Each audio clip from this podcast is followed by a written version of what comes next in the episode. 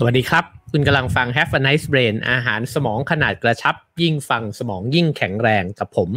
นิ้วกลมสราวุธเฮงสวัสดิ์สนับสนุนโดยเปปทีนนะครับ อรุณสวัสดิ์เช้าวันอาทิตย์นะครับ กลับมาพบกับ Have a Nice Brain นะครับ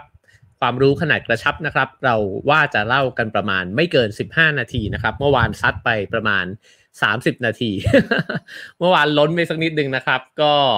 แต่ก็คิดว่าน่าจะสนุกสนานดีนะครับ กับการฟังเพลินๆนะครับ ก็ทักทายกันสักนิดนึงนะครับ สวัสดีทุกคนที่ทักทายกันเข้ามานะครับ คุณอนงรักนะครับ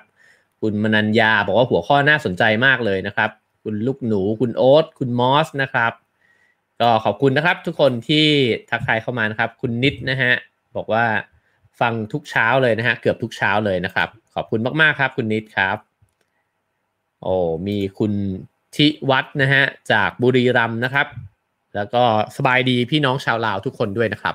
โอเคครับ เรามาเข้าสู่เนื้อหาของวันนี้กันนะครับ วันนี้ผมตั้งชื่อตอนไว้ว่า รักช่วงโปรโมชั่นอยู่นานแค่ไหนนะครับ ก็จริง ๆ มันเป็นเรื่องที่น่าสนใจเหมือนกันว่า ตอนที่เราเริ่มต้นเป็นวัยรุ่นนะครับ เริ่มที่จะรู้จักความรักนะฮะความรักแบบ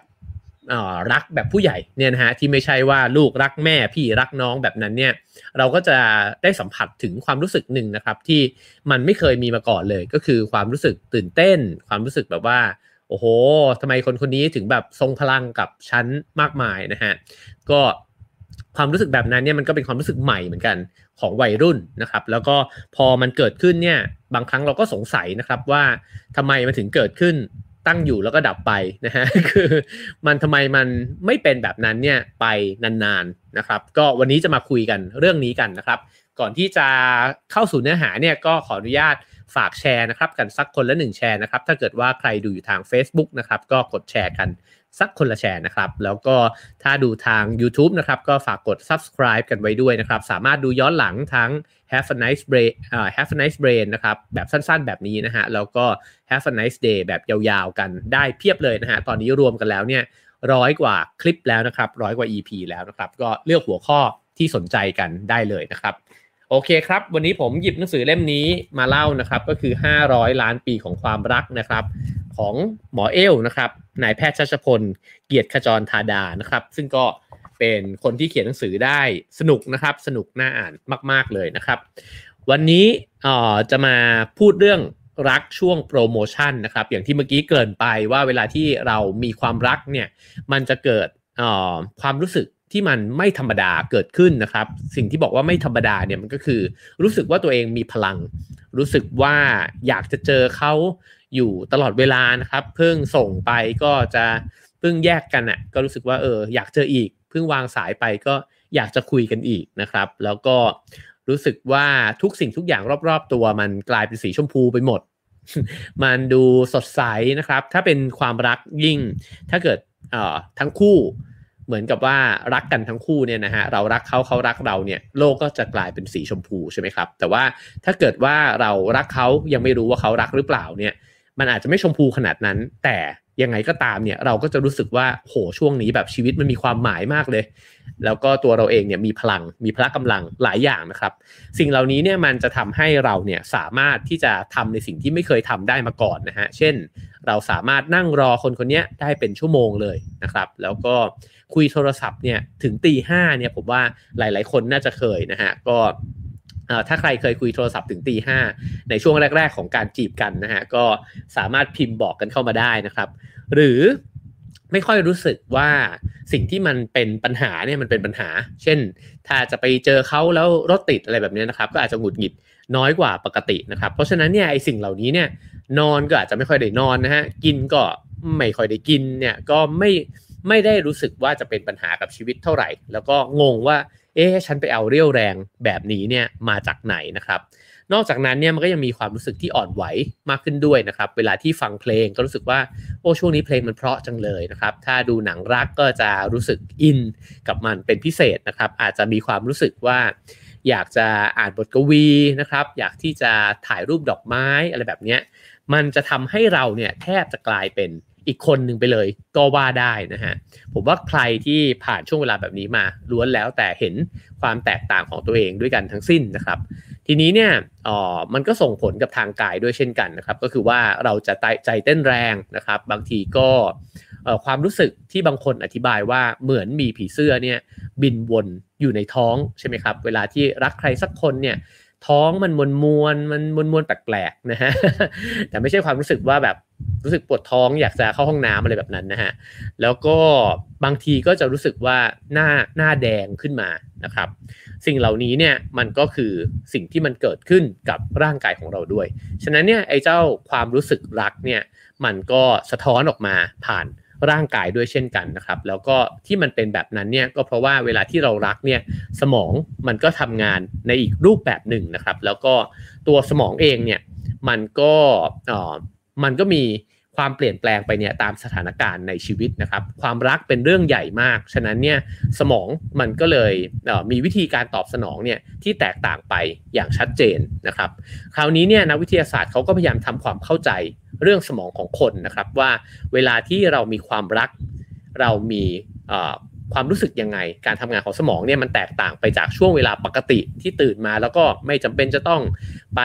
เฝ้ารอใครเนี่ยยังไงบ้างนะครับ แล้วผมว่ามันน่าสนใจตรงที่ว่าความรักมันก็ไม่ได้มีแค่ช่วงเวลาเดียวใช่ไหมครับ มันก็จะมีช่วงเวลาที่เขาเรียกว่ารักแบบเหมือนกับรักบ้าคลั่งนะฮะอารมณ์อารมณ์รุนแรงของความรักในช่วงแรกใช่ไหมครับ แล้วก็ค่อยๆที่กราฟเนี่ยมันจะ ค่อยๆขึ้นไปแบบตั้งชันเลยนะฮะ แล้วก็ค่อยๆ จางลงจางลงจางลงจนกระทั่งเข้าสู่สภาวะที่ใกล้เคียงกับปกติ ซึ่งในช่วงที่มันค่อยๆ ลดลงเนี่ย มันก็อาจจะนำมาซึ่งผล 2 แบบด้วยกันนะฮะ ถ้าแบบแบ่งคร่าวๆนะครับ แบบหนึ่งก็คือพอหมดหมดช่วงเวลาไอ้เจ้าโรแมนติกแบบนั้นแล้วเนี่ย บางคู่ก็อาจจะเลิกรากันไปนะครับ แล้วก็บางคู่ก็จะกลายเป็นความรักที่เป็นความสัมพันธ์ขนาดยาวนะฮะ สิ่งที่มันแตกต่างของ2สสิ่งนี้มันคืออะไรนะครับ ก็จากผลของการที่เขาทำการทดลองนะครับ ก็จะเห็นว่าสมองเนี่ยในแต่ละส่วนนะครับ มันทำงานแตกต่างไปจากเดิมนะฮะนั่นก็คือว่าสมองส่วน VTA เนี่ยนะครับ มันจะทำงานโดดเด่นขึ้นมา ซึ่งมันจะมีผลนะครับกับวงจร ของสารโดปามีนนะครับโดปามีนเนี่ยมันก็เหมือนกับสารโดปนะฮะถ้าเกิดว่าจำง่ายๆเนี่ยคือเขาบอกว่าเวลาที่โดปามีนมันหลั่งออกมาเยอะๆเนี่ยเราเนี่ยจะมีอาการไม่ต่างจากคนที่เสพโคเคนหรือว่าเสพเฮโรอีนอยู่เลยนะฮะคือมันเหมือนกับเราจะดีดอะวางง่ายๆ ถ้าเป็นศัพท์ง่าย ๆ คือดีด แล้วก็มีความฟินแบบแปลกๆนะครับ แล้วก็สิ่งเหล่านี้เนี่ยมัน อ๋อมันเกิดขึ้นได้ยังไง มันเกิดขึ้นก็เพราะว่ามันมันเกี่ยวข้องกับสัญชาตญาณของการอยู่รอดนะครับ ความรักเนี่ยจะว่าไปถ้าพูดถึงพื้นฐานสุดๆเนี่ยเราเกิดความรู้สึกชอบใครสักคนหนึ่งขึ้นมาเนี่ยมันก็เกิดขึ้นจากพื้นฐานของชีวิตใช่ไหมครับ ชีวิตจะต้องรอดตาย และชีวิตจะต้องสืบเผ่าพันธุ์ต่อไป ฉะนั้นความรักก็เป็นส่วนหนึ่งของการสืบเผ่าพันธุ์ของมนุษย์นะครับ มันก็เลยเป็นความรู้สึกที่สำคัญมาก ฉะนั้นเนี่ยเมื่อมันมันไปบวกรวมนะฮะก็คืออยู่ในโหมดเดียวกับไอ้เรื่องของการอยู่รอดเนี่ยมันจึงเกิดขึ้นได้นะครับ ความรู้สึกที่บอกว่าฉันเนี่ยยอมตายเพื่อคนที่ฉันรักนะครับ ใครที่รักใครมากๆเนี่ยอาจจะเคยมีความรู้สึกแบบนี้นะครับ เพราะว่าเราก็จะรู้สึกว่าถ้าเกิดว่าคนคนนี้รอดเนี่ยเราก็รอดนะครับ หรือว่าส่วนหนึ่งของเราเนี่ยก็รอดไปด้วย อันนี้ก็อาจจะเป็นความรู้สึกคล้าย ๆกันนะครับ กับความรู้สึกของคนในครอบครัวด้วยเหมือนกันนะฮะแล้วก็เขาบอกว่าคนที่ต้องการความรักเนี่ยมีแรงจูงใจมหาศาลเลย ที่จะทำทุกอย่างเพียงเพื่อที่จะทำให้คนที่เรารักเนี่ยมีความสุขนะครับ แล้วก็โดพามีนเนี่ยมันก็ทำให้เราเนี่ยรู้สึกสนุกกับชีวิต มันทำให้เรากล้าเสี่ยงนะฮะเวลาที่เราดีดมากๆเนี่ยเรากล้าเสี่ยง นั่นหมายความว่าเวลาโดพามีนมันหลั่งเวลาเจอคนที่โคตรใช่เลยเนี่ย เราจะรู้สึกว่าไม่เป็นไรยังไงก็ลองดูนะฮะก็จีบเขาดูบอกรักเขาดูนะครับหรือว่าจะแสดงความรักด้วยวิธีต่างๆเนี่ยเรากล้าเสี่ยงมากขึ้นนะครับแล้วก็เราก็ยังตื่นเต้นมากขึ้น อยากที่จะทดลองอะไรใหม่ ๆ มากขึ้น รวมถึงอยากจะเปลี่ยนแปลงตัวเองด้วยนะครับ เพราะฉะนั้นเวลาที่เขาบอกว่าการได้พบกับคุณเนี่ยมันทำให้ผมเนี่ย อยากจะเป็นตัวเองที่ดีกว่าเดิมนะฮะนั่นก็คือความรู้สึกที่เกิดจากสารโดพามีนนี่ด้วยเช่นกันนะครับ ฉะนั้นออพอเป็นแบบนี้แล้วเนี่ยเวลาที่เราตกหลุมรัก ในห่วงรักแบบนั้นเนี่ยเราอาจจะกลายเป็นอีกคนหนึ่งเลยนะครับแล้วก็ในช่วงเวลานั้นเนี่ยเราอาจจะทดลองทำอะไรใหม่ๆ มากมายกายกองเต็มไปหมด โดยเฉพาะการทำให้คนที่เรารักเนี่ยถูกใจนะฮะเช่น เราอาจจะไม่เคยวาดรูปเป็นเลยนะฮะแต่ว่าในช่วงเวลานั้นมันเกิดอยากวาดหน้าของคนคนนี้มากเลยนะหรืออาจจะไม่เคยได้ร้องเพลงให้ใครฟัง ไม่เคยเล่นกีตาร์ให้ใครฟังเลยนะฮะแต่ว่าโอ้ช่วงเวลานี้นี่ฉันจะรีบไปหัดกีตาร์เลย มาร้องเพลงจีบเธอให้ได้นะครับ สิ่งเหล่านี้เนี่ยมันก็เกิดขึ้นจากสมองของเราเนี่ยแหละนะครับ ที่มันทำงานแบบนี้แล้วก็ทำให้เราเป็นแบบนั้น ฉะนั้นเนี่ยถ้ามองในมุมที่ว่าใช้ประโยชน์จากมันยังไงนะฮะก็ช่วงเวลาที่กำลังมีความรักใหม่ ๆ เนี่ยโอ้น่าจะเป็นช่วงเวลาที่เราสามารถที่จะพลิกฟื้นตัวเองเนี่ยให้กลายเป็นคนที่มีคุณภาพขึ้นมาได้เยอะพอสมควรนะครับ แล้วก็ถ้าความรักมันสมหวังมันก็คงจะโอเคนะฮะแต่ว่า ก็อีกเช่นกันว่ามันก็มีอีกด้านของเหรียญใช่ไหมครับว่าเวลาที่เราดีดขึ้นมา แล้วเราทำอะไรมากมายเต็มไปหมดเลยเนี่ยแต่พอเราผิดหวังเนี่ยบางทีโดพามีนมันหมดเลยนะฮะแล้วก็จึงไม่แปลกที่เราบางบางคนเนี่ยก็คือพลิกกลับด้านเลย เช่น เคยทำอะไรดีๆอยู่เนี่ยก็ปล่อยปละละเลย ปล่อยจอยเลยนะฮะเช่น ช่วงนั้นอยากออกกำลังกาย ให้หุ่นดีมากๆเลยนะฮะพอผิดหวังเรื่องความรักเนี่ยก็ทิ้งการออกกำลังกายไปเลย ช่วงนั้นเนี่ยโอ้โหคนที่เราจีบนี่เขาแบบว่าตั้งใจเรียนมาก เราก็กลายเป็นคนตั้งใจเรียนขึ้นมา หรือบางคนอาจจะตั้งใจทำงานนะครับ แต่พอผิดหวังเนี่ยบางทีก็กลายเป็นคนแบบ อ๋องั้นพอละ ฉันหมดแรงแล้วนะครับ สิ่งนี้ก็เกิดขึ้นอย่างเป็นธรรมชาติเช่นกันนะครับ ถ้าเราเข้าใจวงจรของการทำงานของสมองแบบนี้เนี่ย เราก็จะเข้าใจสิ่งที่เกิดขึ้นกับตัวเราเองมากขึ้นด้วยนะฮะ ฉะนั้นเนี่ยไอความสุขที่มันเกิดขึ้นในช่วงเวลาที่มีความรักแบบโรแมนติกเนี่ยนะครับ มันจึงไม่ใช่ความสุขแบบธรรมดา มันไม่ใช่แบบเออเวลาที่ไปกินของอร่อยอะไรแบบนี้แต่มันมากกว่านั้นมากนะฮะ เพราะว่ามันเหมือนล่องลอยอยู่ในปุยเมฆเลยทีเดียวนะฮะ อันนี้หมอเอลเนี่ยใช้ ใช้สำนวนแบบนั้นนะครับ แล้วก็บอกว่าไออาการล่องลอยในปุยเมฆเนี่ยมันก็เหมือนคุณเสพสารเสพติดอยู่สักตัวหนึ่งแบบนั้นนะครับ ยังมีสารสื่อประสาทอีกตัวหนึ่งนะครับ ชื่อว่านอร์เอพิเนฟรินนะครับนอร์เอพิเนฟรินสารตัวนี้เนี่ยเป็นสารที่หลั่งออกมาจากต่อมหมวกไตนะครับ แล้วก็หลั่งออกมาเมื่อร่างกายของเราเนี่ยมีความเครียดนะครับ มันจะทำให้หัวใจของเราเนี่ยเต้นเร็วและแรงนะฮะกล้ามเนื้อเกร็งนะครับ ตื่นตัวมีสมาธิจดจ่อ อืมมีสมาธิด้วยนะครับ เวลาคนเรามีความรักนะครับ แล้วก็ระบบทางเดินอาหารเนี่ยชะลอการทำงานลงนะครับ สิ่งนี้ส่งผลอะไร มันก็ส่งผลให้เรามีพลังนะครับ ในขณะเดียวกันเนี่ยเรี่ยวแรงที่เยอะมากขนาดนั้นเนี่ยกลับไม่รู้สึกหิว ไม่รู้สึกง่วงนะฮะคุณจึงสามารถที่จะคุยโทรศัพท์ข้ามคืนได้ คุณจึงสามารถที่จะ ประดิษฐ์ของขวัญให้กับคนที่คุณรักเนี่ยนะฮะในช่วงเวลายาวนาน 7-8 ชั่วโมงเนี่ยคุณสามารถทำได้นะครับ เพราะว่านี่คือพลังแห่งรักนั่นเองนะฮะแล้วก็ยังมีสารเคมีอีกตัวหนึ่งนะครับ ก็คือฮอร์โมนเพศชายที่ชื่อว่าเทสโทสเตอโรนเนี่ยเทสโทสเตอโรนเนี่ยปกติเราจะเรียกมันว่าฮอร์โมนเพศชายใช่ไหมครับแต่ว่ามันก็มีอยู่ในผู้หญิงแล้วก็ผู้ชายด้วยนะครับเขาบอกว่า สิ่งที่มันเกิดขึ้นระหว่างที่มีความรักเนี่ยไอ้เจ้าฮอร์โมนตัวนี้เนี่ยมันทำงานต่างกันในชายและหญิงนะครับ ก็คือว่าในชายเนี่ยเวลาที่มีความรักฮอร์โมนตัวเนี้ยจะลดลง ในขณะที่ผู้หญิงเนี่ยจะเพิ่มขึ้นนะครับ ปกติแล้วเนี่ยถ้าเทสโทสเตอโรนมันหลั่งออกมาเนี่ยผู้ชายเนี่ยจะมีความเหมือนกับอยากจะสู้นะฮะคือมันมันฮอร์โมนเพศชายหลั่งมันจะรู้สึกว่าต่อยกันได้อะไรแบบนั้นนะฮะทีนี้พอมีความรักเนี่ยแล้วมันลดลง ตัวผู้ชายเองกลับกลายเป็นคนที่นุ่มนวลมากขึ้นนะครับ คนที่แข็งแข็งอยู่เนี่ยเวลามีรักเนี่ยโอ้โห กลายเป็นคนที่หวานขึ้นมาทันทีเลยนะครับ นี่ก็คือความเปลี่ยนแปลงเวลาที่เราทักกันว่าเฮ้ยช่วงนี้มึงเป็นอะไรปะเนี่ยทำไมมึงดูแบบว่านุ่มนวลผิดปกตินะก็เป็นไปได้ว่าเทสโทสเตอโรนเนี่ยมันลดลงนะครับ ในขณะที่ผู้หญิงเพิ่มขึ้นเนี่ยก็ทำให้ตัวเธอเนี่ยมีความมั่นใจในตัวเองสูงขึ้นนะครับ รู้สึกดีกับตัวเองมากขึ้น เวลาที่ มีคนมารักหรือว่าเวลาที่รักใครสักคนนะครับ จะรู้สึกดีกับตัวเอง มั่นคงในตัวเองมากขึ้นนะครับ แล้วก็กล้าพูดกล้าแสดงออกมากขึ้น แล้วรวมถึงกล้าที่จะเซ็กซี่มากขึ้นด้วยนะครับทีนี้เนี่ยยังมีอีกส่วนหนึ่งของสมองนะครับ นั่นก็คือ prefrontal cortex นะครับ เราก็พูดถึงเจ้าส่วนนี้อยู่บ่อยๆนะฮะใน Have a nice day นะครับ ก็ prefrontal cortex เนี่ยมันก็มีไว้สำหรับการใช้เหตุผลนะฮะ ฉะนั้นเนี่ยความเวลาที่ มีความรักเนี่ยไอ้เจ้าสมองส่วนนี้มันทำงานลดลง นั่นหมายความว่าเราต่างมีเหตุผลกันน้อยลงทั้งนั้นนะฮะ เวลาที่เขาบอกว่าความรักทำให้คนตาบอด มันก็คือเกิดจากไอ้เจ้า prefrontal cortex เนี่ยมันทำงานลดลงนั่นเองนะฮะ เราก็เลยเหมือนกับว่าทั้งทั้งที่คนคนนี้เขาก็อาจจะทำร้ายจิตใจเรา ทั้งทั้งที่เออเราเนี่ยตั้งแต่รู้จักกับเขา เราก็อาจจะรู้สึกแบบหมกมุ่นหรือว่า หมองหม่นกับตัวเองนะฮะแต่ว่าเราก็ดึงตัวเองออกมาจากตรงนั้นไม่ได้ เพราะเรารู้สึกว่ามันหาเหตุผลไม่ได้ที่ฉันฉันจะเลิกรักคนคนนี้นะครับ มันหาไม่ได้หรอกครับ เพราะว่าฝั่งเหตุผลมันทำงานน้อยลงมาก แล้วเราก็ถูกอารมณ์เนี่ยครอบงำไปแล้วเรียบร้อยนะครับ ก็ไม่แปลกนะฮะที่เอ่อเวลาที่มีความรักเราจะมีการใช้ตรกกะต่างๆเนี่ยในเรื่องนั้นเนี่ยลดน้อยลงนะครับ แล้วก็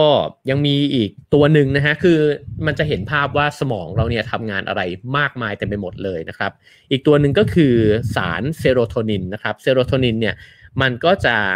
อ่อถ้ามันลดลงเนี่ยมันจะส่งผลให้แบบแผนการทำงานของสมองนะครับ คล้ายกับคนที่เป็นโรคย้ำคิดย้ำทำนะฮะแล้วมันส่งผลยังไงกับเวลาที่เรารักใครสักคนนะฮะก็มันจะทำให้เราเนี่ยหมกมุ่นกับเรื่องของความรัก กับเรื่องของคนรักเรานะฮะแล้วก็กังวลกังวลกับตัวเขาด้วยว่า เอ๊ะทำไมรีดแล้วไม่เห็นตอบเลยนะครับ แล้วก็หมั่นเปิดโทรศัพท์ดูว่า เอ๊ะเขาได้ดูแชทฉันหรือยังเขาตอบกลับมาว่ายังไงนะครับเขากดไลค์เราหรือเปล่า อันนี้เนี่ยก็ย้ำคิดย้ำทำแล้วก็จะเป็นแบบนี้เนี่ยไปเรื่อยๆเลยนะครับ ซึ่งการที่มันเป็นแบบนี้เนี่ยก็เพราะว่าการเลือกคู่เนี่ยมันเป็นเรื่องสำคัญมากนะฮะของธรรมชาติของชีวิต หรือว่าของมนุษย์เรานะครับ ถ้าเกิดว่าเราเลือกคู่ผิดหรือว่าเลือกคู่ที่ไม่แข็งแรงอันนี้พูดถึงพื้นฐานธรรมชาติเลยนะครับ มันก็อาจจะทำให้เผ่าพันธุ์ของเราเนี่ยมันไม่แข็งแรงไปด้วยนะครับ ก็ลูกเราอาจจะออกมาไม่แข็งแรงแบบนั้นนะฮะฉะนั้นเนี่ยพอวิวัฒนาการมาจนถึงขนาดนี้เนี่ยเราก็เลยจำเป็นนะครับที่จะต้องโฟกัสมาก ๆ เลยอะกับช่วงเวลาที่เรามีความรักนะครับ สิ่งเหล่านี้ก็เลยทำให้สมองเนี่ยมันทำงานแบบเนี้ยนะฮะในช่วงเวลาแรกๆ เช่น ถ้าเพิ่งเจอกันเดือนแรกเนี่ยหนักมากนะฮะก็คือจะหมกมุ่นกับความรักเนี่ยหนักมาก แล้วก็ธรรมชาติก็เลยสร้างพลังอันรุนแรงนะครับ ให้เราเมื่อเราเจอคนที่ใช่นะครับ แล้วก็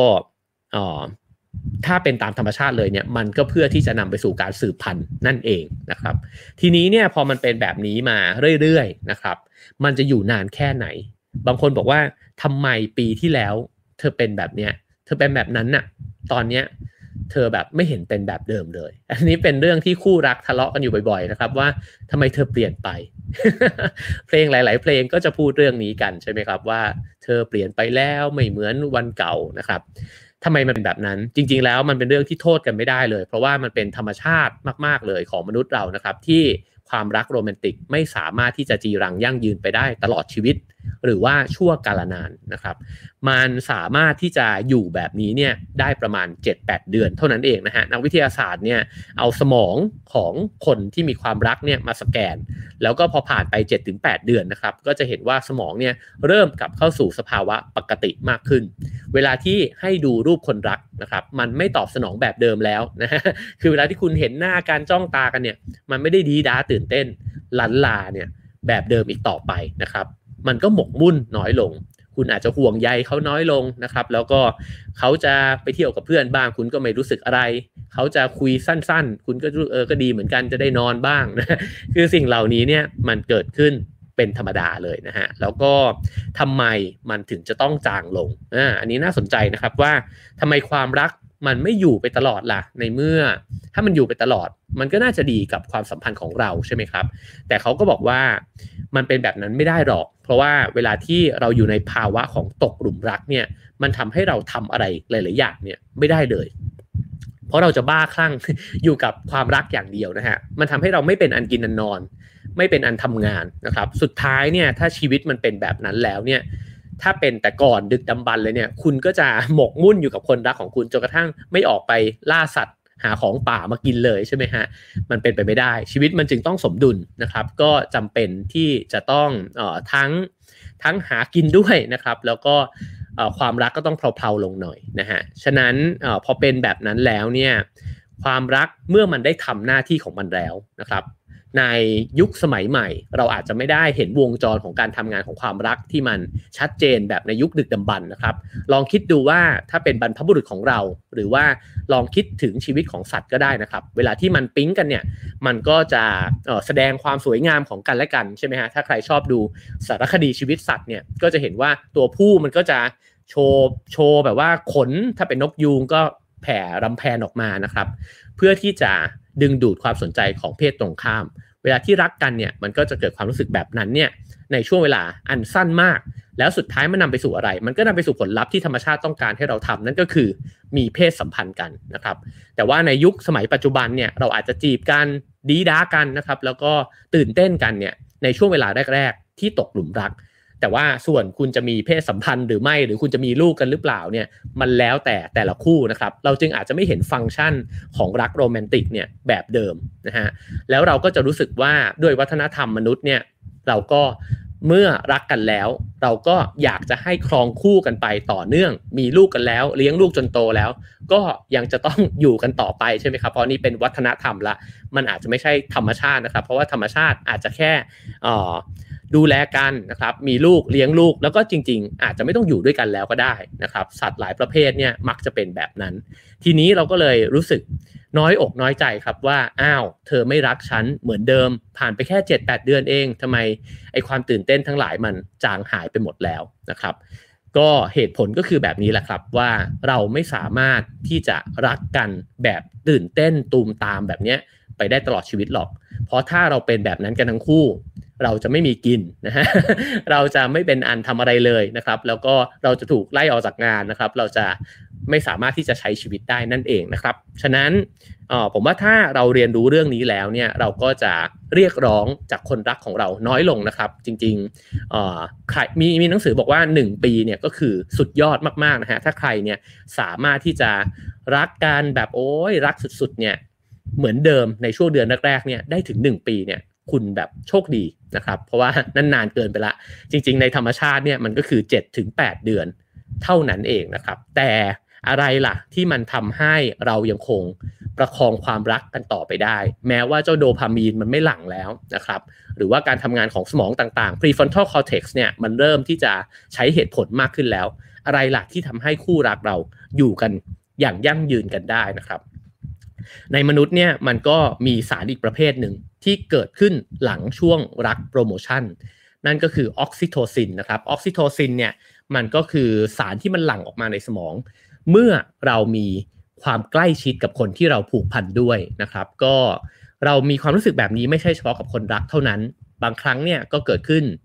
จากการที่เราได้สัมผัสแตะเนื้อต้องตัวนะฮะกับพ่อแม่เรานะครับ พี่น้องเราคนที่เราผูกพันอยู่ด้วยกันมานานๆนะครับ แล้วก็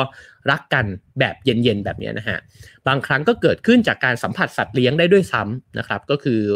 ใครก็แล้วแต่ที่เราอยู่ด้วยกันมานานๆไว้ใจกันนะครับ แล้วผูกพันกันเนี่ยออกซิโทซินจะหลั่งออกมา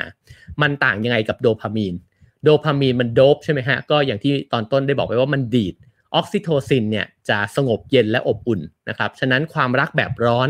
กับความรักแบบเย็นแตกต่างกัน เราอยู่กันไปเรื่อยๆเนี่ย เวลาที่เราได้กอดแฟนได้สัมผัสตัวกันนะครับ เราก็จะรู้สึกว่าเออมันดีจังเลย มันรู้สึกมีความสุข แล้วมันก็มีพลังเช่นกันนะครับ แต่ว่ามันเป็นพลังคนละแบบกับความรักช่วงโปรโมชั่นช่วงนั้นมันร้อนมากนะครับ มันร้อนใจเต้นตูมตามนะฮะ แต่ว่าออกซิโทซินความรักแบบผูกพันเนี่ย มันทำให้เรารู้สึกสงบเย็นนะฮะ รู้สึกว่าเออดีนะ มันอบอุ่นดีนะครับ เวลาที่รู้สึกว่าทำอะไรต่างๆ นานาแล้ว ท้อใจนะครับ เจอปัญหามากมายในชีวิตเนี่ยทำไมเวลาที่เรากลับมาที่บ้าน แล้วเรารู้สึกว่าเหมือนเราได้ผ่อนคลาย เราได้รู้สึกว่าชาร์จพลังขึ้นมาอีกครั้งหนึ่งนะครับ ก็สิ่งนั้นก็เกิดขึ้นในสมองเราด้วยเช่นกันนะครับ เพราะว่าสมองเนี่ยมันได้รับพลังจากความผูกพันนะครับ ฉะนั้น ช่วงเปลี่ยนผ่านตรงนี้จึงสำคัญนะครับเขาบอกว่าถ้าเกิดว่าในช่วงที่โดพามีนมันลดลง แล้วเจ้าออกซิโทซินเนี่ยมันยังไม่พัฒนา หมายความว่ารักโรแมนติกมันจางลง แล้วรักแบบที่มันผูกพันเนี่ยมันยังไม่แข็งแรง ช่วงเวลานั้นเองครับ ที่ความรักมันอาจจะตัดหายไป แล้วก็อาจจะต้องเลิกรากันนะครับ เพราะว่าพอคุณเริ่มใช้เหตุผลแล้วเนี่ย คุณก็จะเริ่มเห็นข้อไม่ดีของคู่รักของตัวเองเนี่ย มากมายเต็มไปหมดเลยใช่ไหมฮะว่าเออไอคนนี้มันไม่ใช่ไม่ใช่ไม่ใช่ไม่ใช่ ไม่ใช่ทั้งนั้นเลยนะฮะก็เลยจำเป็นที่จะต้องบายบาย แล้วคุณก็จะไปมีความรักโรแมนติกครั้งใหม่ที่คุณจะรู้สึกเสมอแหละครับว่าคนใหม่มันดีกว่าคนเก่า แต่มันจะดีกว่าเนี่ยประมาณ 7 เดือนครับ หลังจากนั้นเนี่ยมันก็จะเข้าสู่ไอ้เจ้าลูปนี้อีกครั้งหนึ่งนะครับ แล้วก็ถ้าออกซิโทซินยังไม่หลั่งออกมา ความผูกพันยังไม่เกิดขึ้น ก็มีโอกาสอีกเช่นกันนะครับ ที่เราก็จะต้องแยกทางกันอีกครั้งหนึ่งนะครับฉะนั้นความรักทั้งสองแบบจึงสำคัญกับชีวิตทั้งคู่นะครับรักช่วงโปรโมชั่น รักโรแมนติก มันทำให้เรามีพลังโฟกัสกับมัน แล้วก็แล้วก็สร้างความผูกพันกับคนคนนั้น แล้วใช้ช่วงเวลานั้นแหละในช่วงเวลาประมาณ 7-8 เดือนเท่าเท่าที่มันจะมีโปรโมชั่นเนี่ยนะฮะตามธรรมชาติแล้วเนี่ยในการสร้างการทำความรู้จักกันและกัน ยอมรับในข้อที่ไม่ดีของกันและกัน แล้วก็ใช้เหตุผลของกันและกัน แทนที่จะใช้อารมณ์ความรู้สึกแบบในช่วงแรกนะครับ หลังจากนั้นเราจะพัฒนาไปสู่ความรักที่ผูกพันและอบอุ่นนะครับ ทั้งหมดนั้นคือเนื้อหาของ Have a Nice Brain ประจำวันนี้นะครับ ก็คิดว่าอาจจะทำให้เราได้เข้าใจตัวเองเข้าใจคนรักของเรามากขึ้นนะครับ อาจจะเข้าใจไปถึงอดีตเลยก็ได้ด้วยซ้ำนะครับ ว่าทำไมเราเคยรักคนคนหนึ่งมากๆ แล้วผ่านไปแค่ปีเดียวเอง ความรู้สึกมันจางหายไป หรือใครบางคนอาจจะเคยรักเรามากๆ แล้วผ่านไปแค่ปีเดียวเนี่ยเขาก็ไม่ได้ทำแบบเดิมกับเราแล้วนะครับ ก็น่าจะคิดว่าน่าจะสนุกและมีประโยชน์นะครับ ก็ขอบคุณทุกคนนะครับที่ฟังมาถึงตอนนี้นะครับ ก็มีคอมเมนต์มาเพียบเลยนะในในไลฟ์นะครับ คุณเจมส์นักกฤษถามว่าจะสนับสนุนเพจยังไงนะครับ ก็ง่ายๆเลยครับ ตามเบอร์บัญชีที่ขึ้นอยู่บนหน้าจอนะครับ ก็สามารถมากน้อยได้หมดเลยนะครับ อบคุณทุกคนนะครับ ก็ถ้าคิดว่ามีประโยชน์นะครับ ก็ฝากแชร์ทาง Facebook กันสักคนละหนึ่งแชร์นะครับ ถ้าเกิดว่าใครที่เพิ่งเข้ามาดูคลิปนี้ครั้งแรกก็ฝากกด subscribe ใน YouTube กันไว้ด้วยนะครับ ก็จะมีแบบนี้อยู่เรื่อยๆนะฮะจริงๆแล้วจัดทุกวันเลยนะครับ พรุ่งนี้เราเจอกันตอนเช้านะครับ7โมงเช้ากับ Have a nice day นะครับก็วันนี้ต้องขอบคุณสปอนเซอร์ของเราด้วยนะครับเปปทินพลัสลดผลไม้นะครับ กินง่ายช่วยบำรุงสมอง มยัง plus การบำรุงสายตาด้วยนะครับ เพราะว่ามีซอยเปปไทด์วิตามิน B3 B6 B12 และวิตามิน A นะครับ ใครที่ใช้ตาจ้องจอบ่อยๆนะครับ แล้วก็ใช้สมองบ่อยๆนะฮะ แน่นอนเราใช้สมองกันอยู่แล้วนะครับ ก็บำรุงได้ด้วยเปปทินพลัสนะครับ โอเคครับ แล้วเจอกันพรุ่งนี้7โมงเช้าครับ ขอให้ทุกคนสมองแข็งแรงแล้วก็มีความสุขกับทั้งโดพามีนและออกซิโทซินนะครับ Have a nice brain ครับ